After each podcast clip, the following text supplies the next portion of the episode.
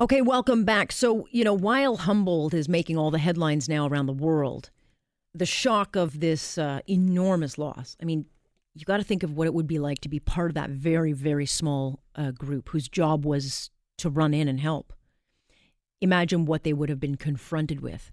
And we're talking about a very cold, very dark, and isolated place, broken, of course, by the sounds of panic, a lot of fear, pain as volunteer firefighters, EMS, doctors, nurses, everyday people, you know, ran in and tried to save lives. Here's the reaction from uh, the pastor who was on scene, Sean Brandow. His there, here's his takeaway. And walked up and on a scene that I never want to see again, to sounds I never want to hear again, and just feel so lost and to go to the hospital and walk around and, and just hear groaning and panic and fear and distress and pain and just nothing but darkness. So, what you see on the news and what you hear about is this, the very sanitized version of what the actual events would have been like.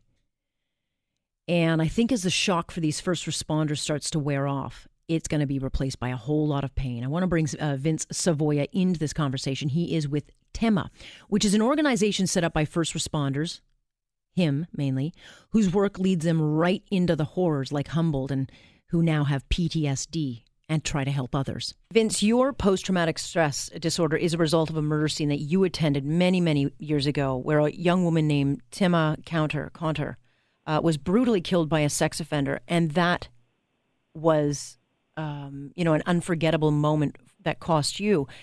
Can you imagine what the first responders would be going through when they get to something like the situation we're watching unfold in Saskatchewan? Unfortunately, yeah, unfortunately, Alex, it's it's unimaginable. Um, there there would be so many different thoughts going through their heads at, at any given time that uh, um, I just can't imagine what it would be like to be there. You know, we're talking dead of winter, very isolated place. It would have taken, yeah. I think, a long time for those um, emergency responders to get there. And you can, you know, we hear from the pastor who talks about um, that he never wants to see something like that again. What yep. what goes on when you get to a scene like that? That there's so much calamity, um, and you know that lives are going to be lost. Oh, well, um, it, it's it's a strange sort of environment. You know, the first two or three crews in really don't have any idea as to what they're uh, attending to. And, and their job would be to triage the scene and to try to determine how many other you know, vehicles, ambulances, fire personnel would be required, for example.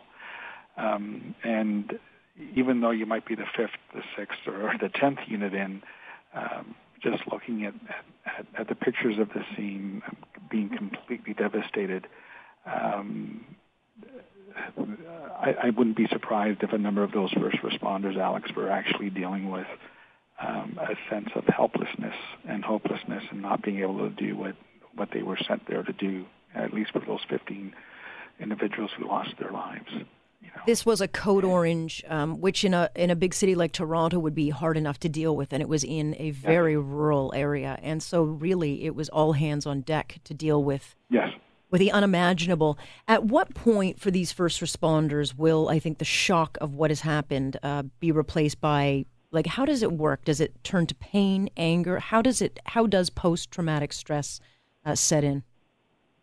Well, it, it, there is a, a, timeline continuum in order to be diagnosed with PTSD. So, the the first action or or the first thing that we look at is the, the actual incident itself, the acute stressor, um, which is the the uh, accident itself, and people will react very differently to crises, all based on their own morals and values and beliefs and past life experiences.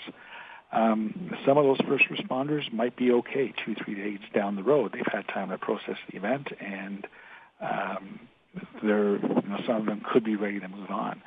Unfortunately, my illusion is a number of them will still be experiencing a, a number of stressors, uh, physical, emotional, uh, cognitive, spiritual.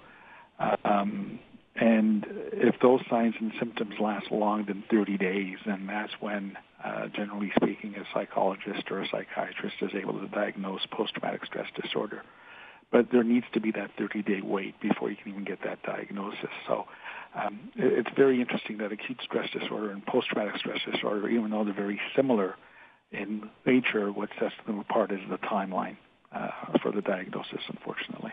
How does it factor in when you've got such a high-profile um, situation where it's in the news all the time, much like your circumstance. It was a news story for a long time, and and it's con- it, it, confronts you all the time. Does that factor in?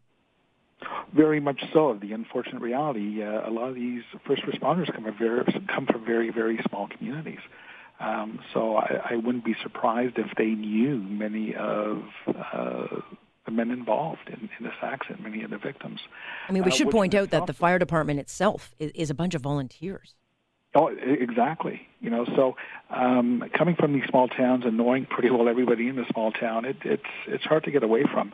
Um, one thing I learned about after the Tema Conter homicide was that I needed to turn off the news. I needed to turn off the TV and the radio and not read the newspapers because it was just overwhelming all the media attention it got.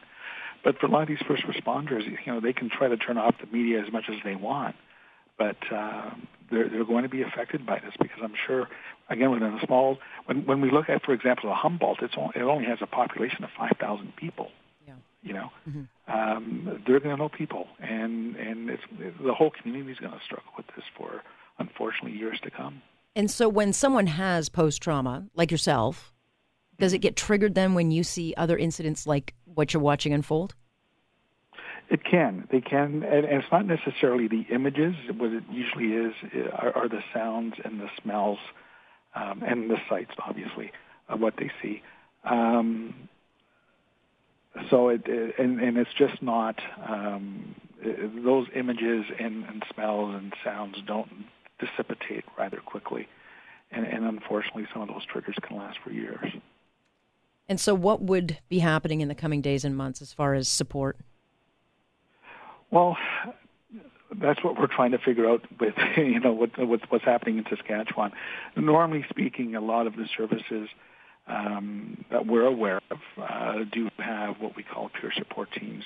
But when you're working within a small community, your peers are affected as well. So what they really need to be doing in Saskatchewan is bringing in peer support, peer support from outside their communities, and bringing in other first responders who are able to provide that emotional and psychological support for for the front line.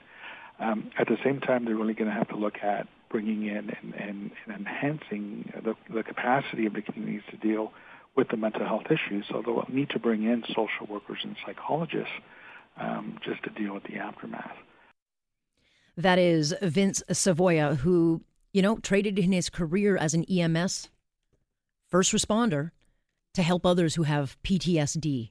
He's with TEMA, and it's a it's a fascinating process, and there'll be a lot of this kind of um, support for a lot of people in this tiny town. I'm Alex Pearson. This is Global News Radio.